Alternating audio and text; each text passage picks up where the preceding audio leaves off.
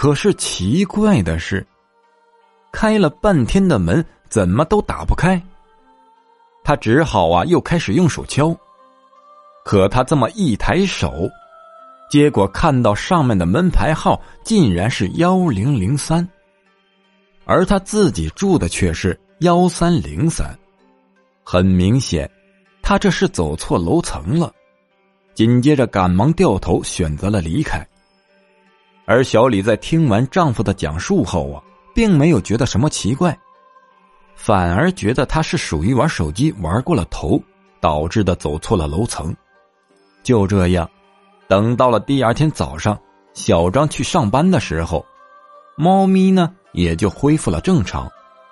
而猫咪恢复正常的原因，也是后来因为小张出了家门以后。第二天晚上，小张下了班，他心中总是感觉不对劲。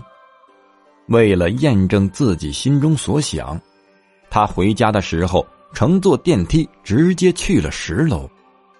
他想去看看，那晚在电梯里碰到的老太太，是不是他当时开错门的那一家？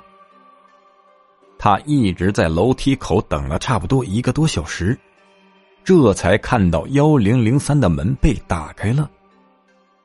不过走出来的人并不是老太太，而是一位四十多岁的阿姨，并且呀，阿姨的手臂上带着孝布。很明显，家中是有人去世了。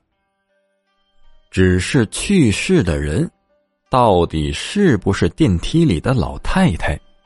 小张便没有再敢深究了，因为他害怕一旦证实了这件事情，他就真的没有勇气继续再住在这里了。本集播讲完毕，感谢你的收听，只讲故事，切勿迷信。如果你喜欢灵异鬼故事的话，点个订阅关注，下集更精彩。陪伴女鬼，